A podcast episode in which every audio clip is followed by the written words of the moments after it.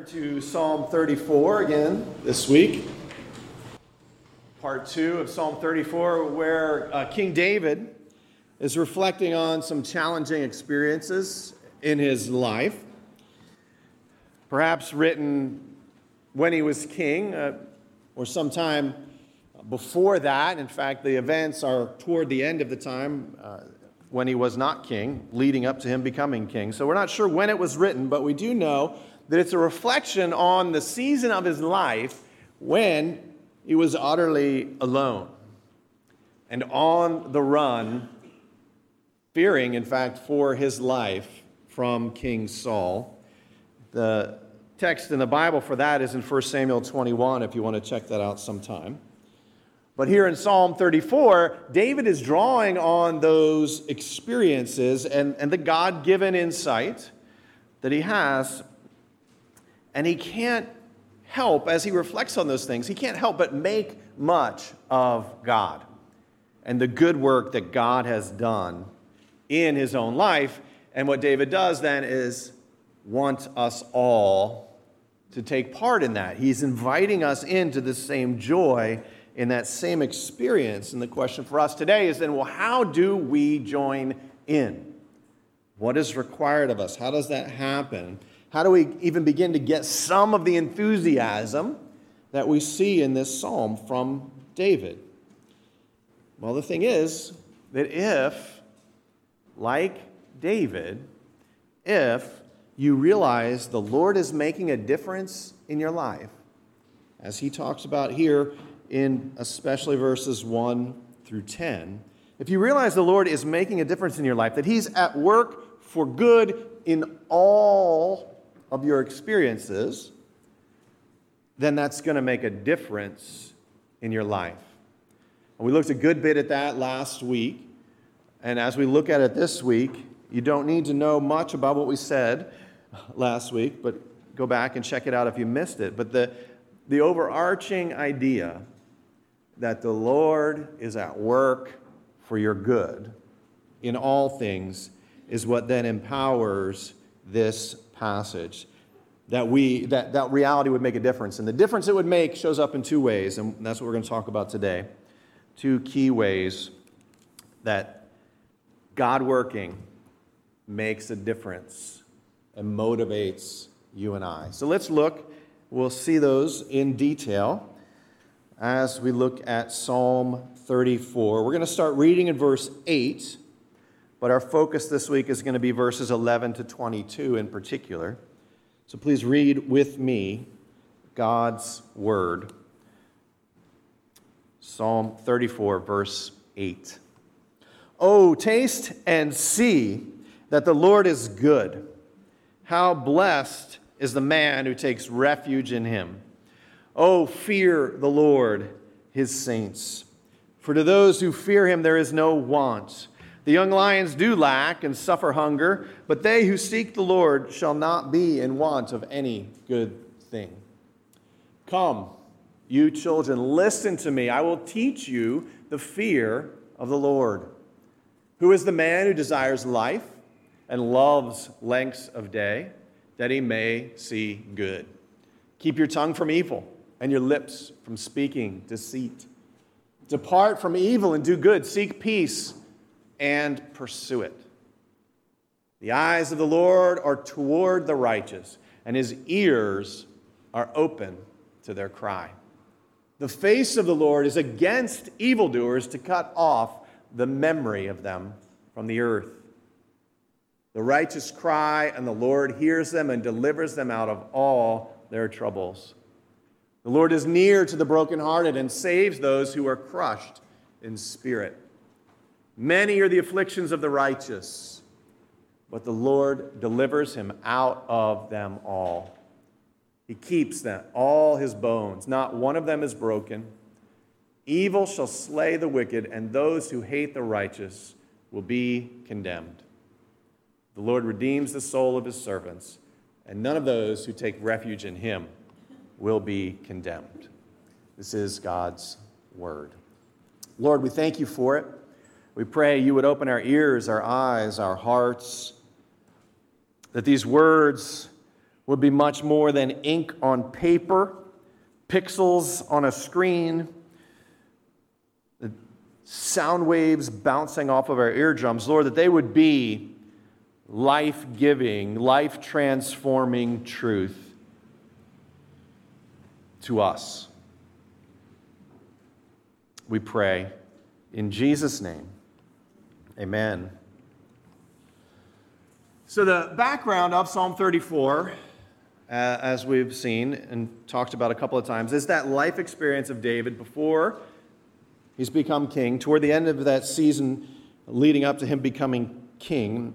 And during that season, and we don't have time to dig into this, it's a really interesting story. I'd encourage you sometime this week, maybe go back and read that passage in uh, 1 Samuel 21.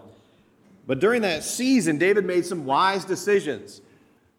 You know, he, he had Jonathan, Saul's son, find out what Saul's desire was toward David. And when, when he found out that Saul was trying to kill him, David left. He, he removed himself from the scene as Saul's mental condition deteriorated.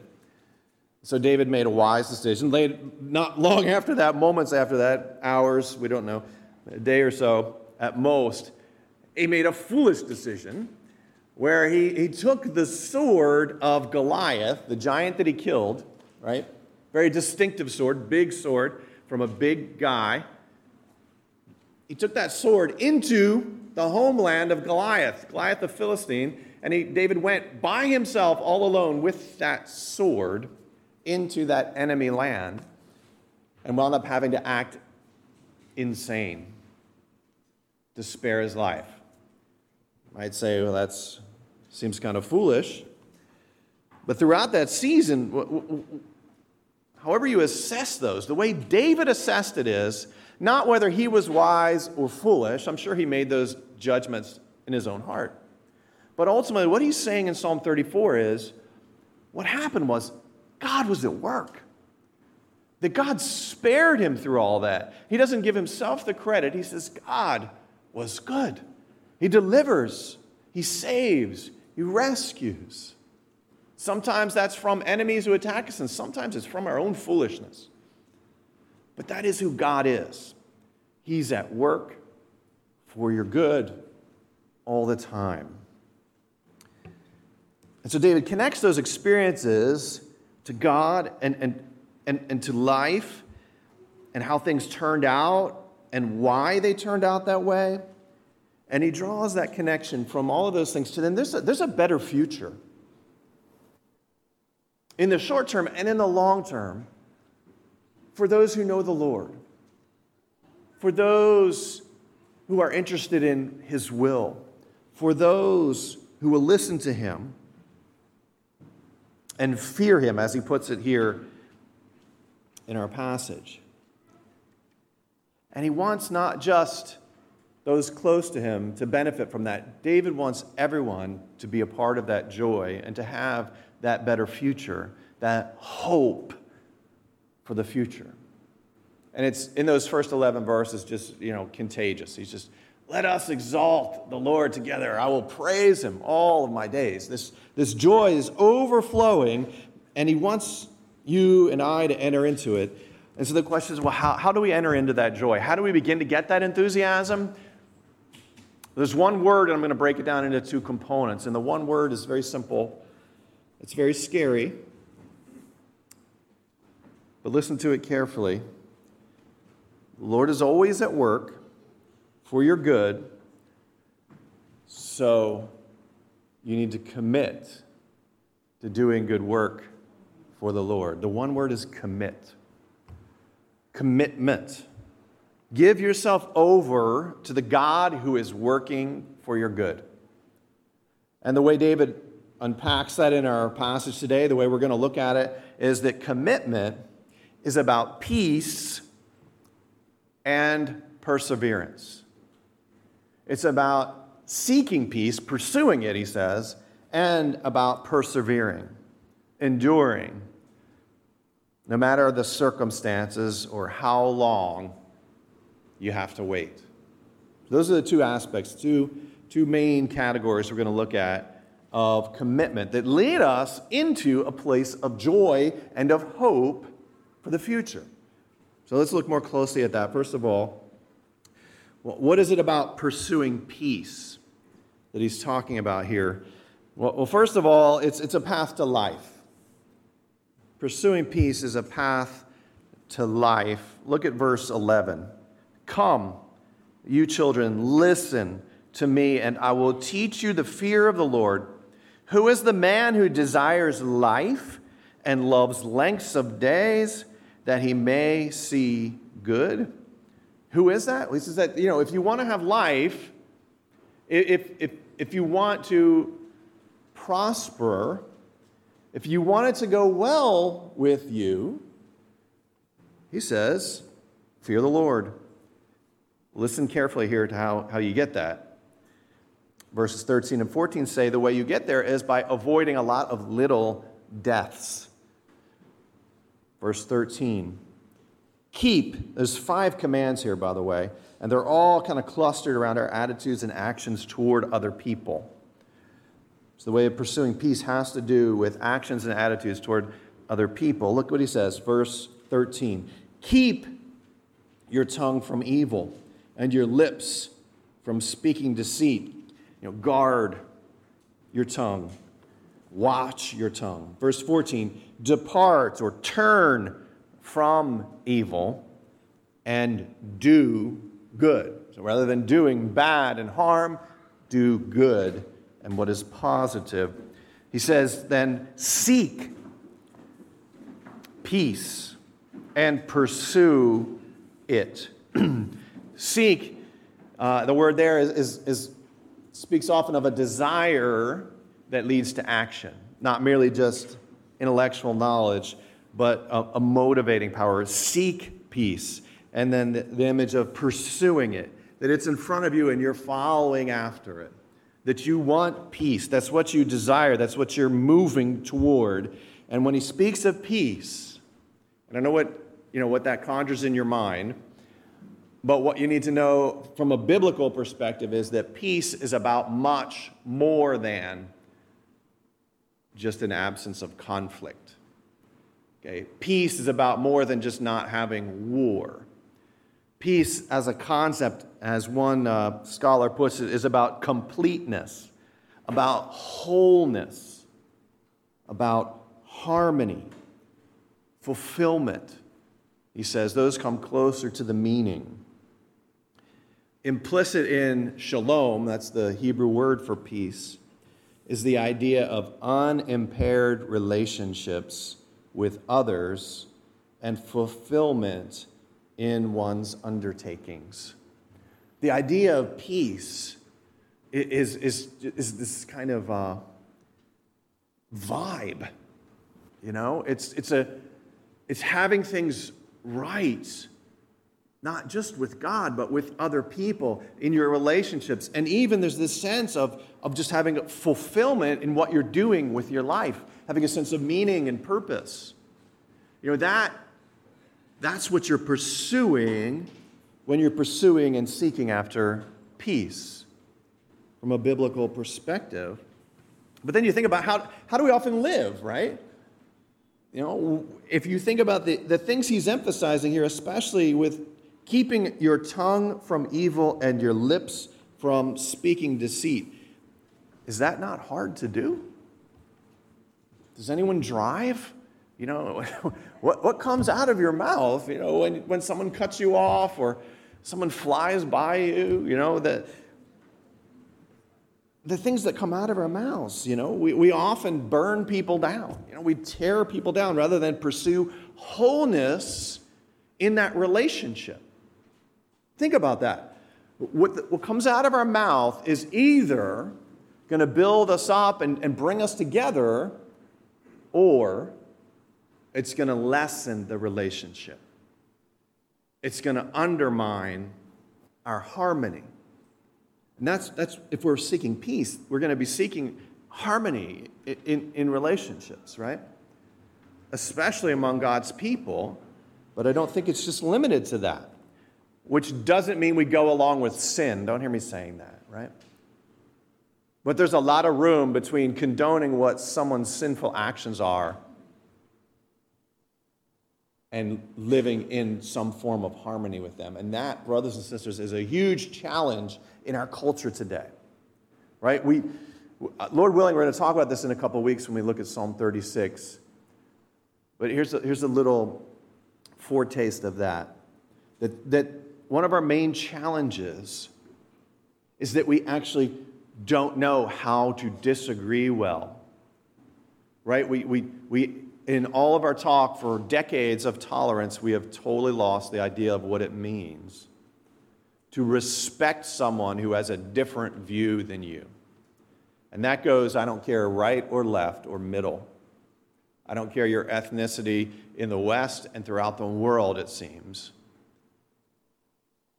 And if you look then at this text and what he's saying, that our the air that we breathe in our culture today undermines our ability and probably our motivation to do what would lead us to life, to do what would lead us to joy and to hope, and instead drags us down while we drag other people down. You know, we looked at James a couple of months ago. Do you remember what he said about the tongue? Man, it's a restless evil who can tame it? We can tame all kinds of beasts, but we can't control the tongue. It's just a small spark and it sets the world on fire. The, the, the, harsh words come out quickly. The sarcasm flows without effort. The road rage boils over into our mouths and into our actions. And how much better would the world be? And even just our small portion of it, if if we did a better job with our words and brought to mind the goal of pursuing peace. Man, what it, what, what it seems like the main problem here in this psalm is that we, what's driving our problem with tongue, with words, is that our ultimate commitment by nature and, and by peer pressure and by everything that we read and are told and consume, right? It all says the number one commitment is us individually and perhaps the people that we like. Our people, however we want to define that, right? That's our primary commitment. And it's only by grace that we can begin to move out from there. It's a very scary place to go. If I don't look out for myself, if I begin to care for other people, it's very possible I will be taken advantage of. Or even worse, today in our climate, that my people will begin to think I'm one of those people. Just reading recently about that, it's a huge barrier of why we don't see compromise happening in the federal government and in other places as well is because there's a fear of hanging out with each other and getting to know one another and the kind of relationships that have some harmony within them, that have some peace within them. You can't have those relationships because the people on your team will use that against you to say you're a compromiser and they'll win the next primary and you'll be out of office. It's a stifling, deadly environment. And it trickles down, brothers and sisters, into our own lives. How many friends do you have who are of the other party? How many friends do you have who have different views on hot button issues? Hmm? Probably not many. One of the beautiful things about us, though, is, is that we do have such a diversity of backgrounds and educations and resources and everything else that, that we have a lot more diversity than so many people right? Praise the Lord for that. That's one of the other things you can praise God for is that you're in a community. Now, are you taking advantage of it, right? Are you listening to other people? You know, are we really engaging and hearing? And Crossroads in the summer is a great opportunity for that. Just sit at a table with somebody you don't know. You know, somebody whose background's a little different. You just like talk. Where'd you come from? What's your story? listen, get to know each other. You know, that, that's, that's, that's moving toward harmony. That's, that's breaking down the barriers to peace. Because the real problem is that, that we're too often committed to ourselves when God is calling us to commit to Him, to glorify God first and foremost, no matter what we do, whether we eat or drink or all that we do, do it to the glory of God. 1 Corinthians 10 31 says it, right? That's, that's so necessary. It's the only way we're going to move into this peace is putting God and His will first. Now, it really helps to know as we do that, right? One of the things that we need to know is that He is working in those circumstances for our good. That we can put Him first because He's always going to be putting what's best for us first. We don't have to worry about that. If He says, do this, it's what's best. If He says, do that, it's what's best. If He says, don't do that, it's what's best. If He says, do do that, it's what's best. He's always working for what's best for you. And He calls you, in other words, He's committed to you. And He calls you to say, Look at how I have interacted in your life, and now what are you going to do? What difference is that going to make to you? Are you going to put me first? God says. Because the thing is, if you look at verse 15 and 16, He's with us if we try to do what's right by His definition, and He's against us if we don't. Verse 15 The eyes of the Lord are toward the righteous, those who seek to do what's right before God and others, and his ears are open to their cry. Ask him for help, ask him for relief. Verse 16 The face of the Lord is against evildoers, or those who do wrong, to cut off the memory of them from the earth. So, uh, if you, if you put those to heart, that God's at work you know, for your good and all your circumstances, and, you, and you're willing to commit to put Him first, a way to reinforce that, and, and the way to move toward a lifestyle of peace is to rehearse that God has been good to you. Right? To, to find that place that David did that says, you know, I was wise, I was foolish, through it all, God was good right? To, to rehearse those things as, you know, we talked about last week, thinking about three things you can praise God for this week, right? And consider sharing those with someone. And if you get in that habit of rehearsing those things, this gratitude for all the goodness that God has done, and the habit of identifying it, you're, you're going to hold much less tightly to yourself, and you're going to be much more open to serving and helping other people, of, of pursuing peace no matter the cost. You'll prioritize Him as you build this habit of praising Him for what He's already done.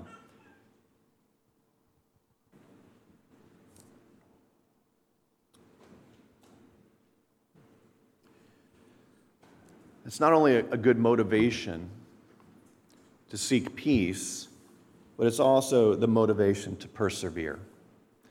That's our second point. Commitment to the Lord is about peace, seeking peace, and it's about perseverance, which is this knowing that the Lord will save, rescue, whatever word you want to put in there, but not knowing how soon. That's perseverance. Knowing the Lord is going to rescue, but not knowing how soon or when? If you look at verses 17 and 18 and 19 here, the, it's so clear. The, the righteous cry, and the Lord hears.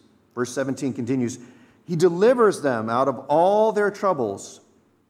Verse 18 The Lord is near to the brokenhearted and saves those who are crushed in spirit.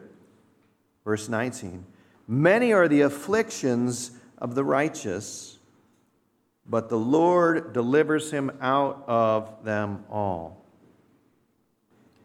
Those are certain promises, right? God's going to save, deliver, rescue out of the afflictions, out of the heartbrokennesses, out of the crushed spirit situations. So you can persevere in that. But notice what that means. Contrary to what you often hear from prosperity gospel preachers and TV preachers too often, that there's no guarantee about when it's going to end. Just that it will end. The broke, God's people, he says, experience broken hearts and crushed spirits. Verse 18 The Lord is near to the broken-hearted and saves those crushed in spirit. A shattered heart, dreams, hopes, broken, crushed spirit. The, sense of that is like pulverized. It, it can mean dust. You know, those, those who are just utterly broken. Same word is often translated those who are contrite. Uh, in King James, you know, Psalm 51, the contrite heart. Oh God, you will not despise. That brokenness, sometimes it's brokenness over our sin and our, our mistakes. Sometimes it's crushed by people oppressing and taking advantage of. Regardless of the circumstances and what's happening in there, the, the righteous, God's people, those who are seeking to do what is right, are going to experience those things. And the question is not if you will be rescued, but when. How long? And that is the cry of the Psalms. At least a dozen times, if you search through the scriptures in the Psalms, at least a dozen times the psalmist cries out in one form or another, How long, O Lord? Read through Psalm 13 for just one example. In the first two verses, he says that four times. How long, O Lord? How long? How long? How long? And you know how many answers are given? I don't think any of those are answered with a timeline, with a two more days. They're answered with the promises that however long it is, God is working for your good in all of those circumstances. And the length of those circumstances varies according to God's will. And so sometimes someone has a shorter suffering experience, someone has a longer experience. Sometimes someone has more intense, more horrible sufferings than other people whose sufferings are relatively less.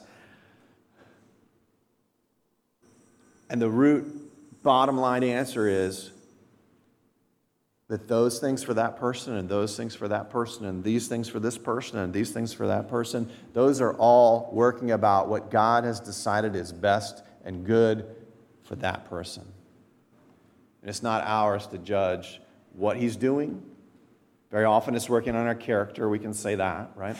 Very often it's equipping us for something in the future. And sometimes we just will never know this side of glory why that happened.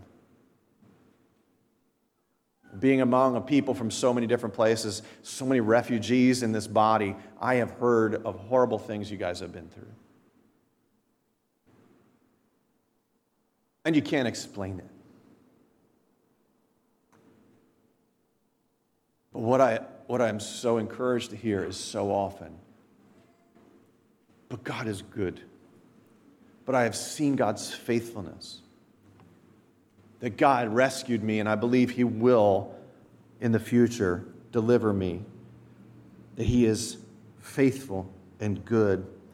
One commentator put it this way on, on, the subject of suffering and how long. He said, The fear of the Lord is indeed the foundation of life, the key to joy in life and long and happy days, but it is not a guarantee that life will always be easy.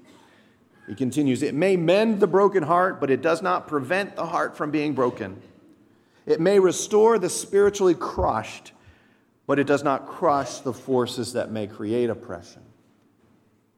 Dr. James Boice of 10th Pres years ago said very succinctly Deliverance is one thing, exemption from trouble is another.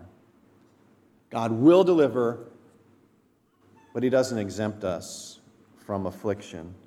And the problem we have is what? how long? It always takes too long, doesn't it? Doesn't it feel like it's way too long? In the moment, in the days, in the weeks, the months, the years that you have to endure the trial, the suffering, the struggles. But afterward, God's promise is that afterward, when you have endured, it will have been for your good.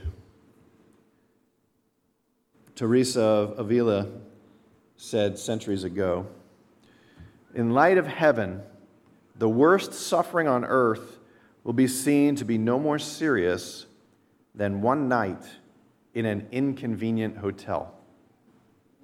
Think about that. The worst sufferings on earth will be no more serious than one night in a bad hotel. That is the perspective. That God is working these things for your good. And that in the end, in the ultimate end, it is going to be so much better that these things are going to pale by comparison. And that only comes as you commit to the Lord, right? You're not going to experience that perspective until you commit to the Lord in, in your circumstances to saying, you know what, I'm going to seek peace and, and I'm going to persevere. By God's grace, I am committed to Him. And, and no matter how long it takes. And you might say, well, you know, how, how can that motivate me? How do I know for sure God is going to deliver, that God is going to rescue. Yeah, He's done this and He's done that. He did that. He did this for you and that thing for you. Well, ultimately, the great confidence we have is that if you look at the promises of God, they are all they're all yes and amen in Jesus Christ. And if you look in particular at these these things he's speaking of in this passage in Psalm 34, the, the Messiah will heal the brokenhearted, Isaiah 61 1 says. The Christ will heal those who are brokenhearted. Isaiah 53 5 and 10 both say that the Messiah, the Christ, was pierced for our transgressions, crushed for our iniquities. The discipline and correction necessary for our peace with God and with each other fell upon him, Isaiah 53:10 says. In the New Testament, Paul says in Ephesians chapter 3, verses 13 and following, that, that the Messiah, that Christ, is our peace and brings reconciliation. That God is working all things for good in the circumstances we find ourselves, no matter for how long. And the great confidence we have in that is that He said He would do that, in the life of Jesus to bring about our deliverance. And Jesus himself came down in the flesh, united himself to humanity, God and man together, that he might live that out, that he might be crushed, that he might experience the rejection and the shame, that he might remain under the power and the guilt of sin until it was finished and he might rise victorious from that grave, that we might have a hope and a future. That God did that, as God has done so many things in the past, as He has done in your life, that we would believe that God is at work in all things for our good, that He is faithful.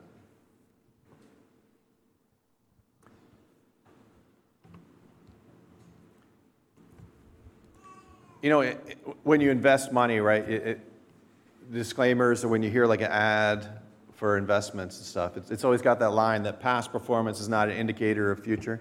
If, if you bought cryptocurrency in the last year or two, you know that, right? Oh, was going great. Bitcoin.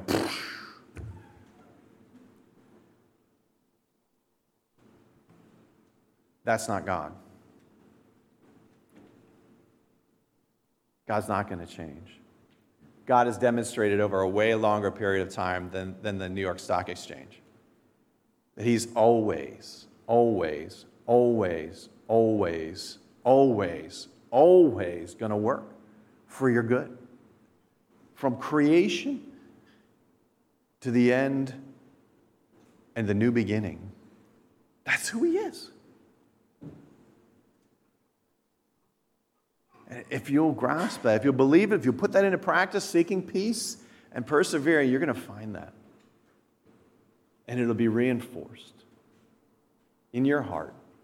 And you will transform whatever community you're in. Would you pray with me?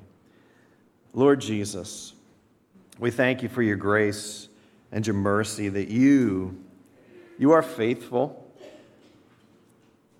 Thank you for working peace on our behalf, for persevering the cross and everything leading up to it.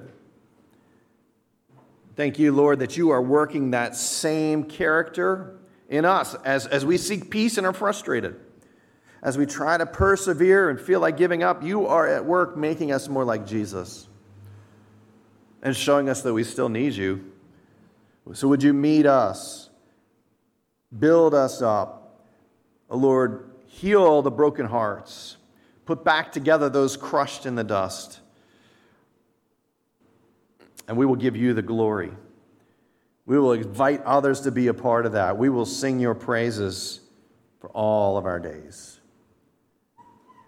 We pray in Jesus' name. Amen.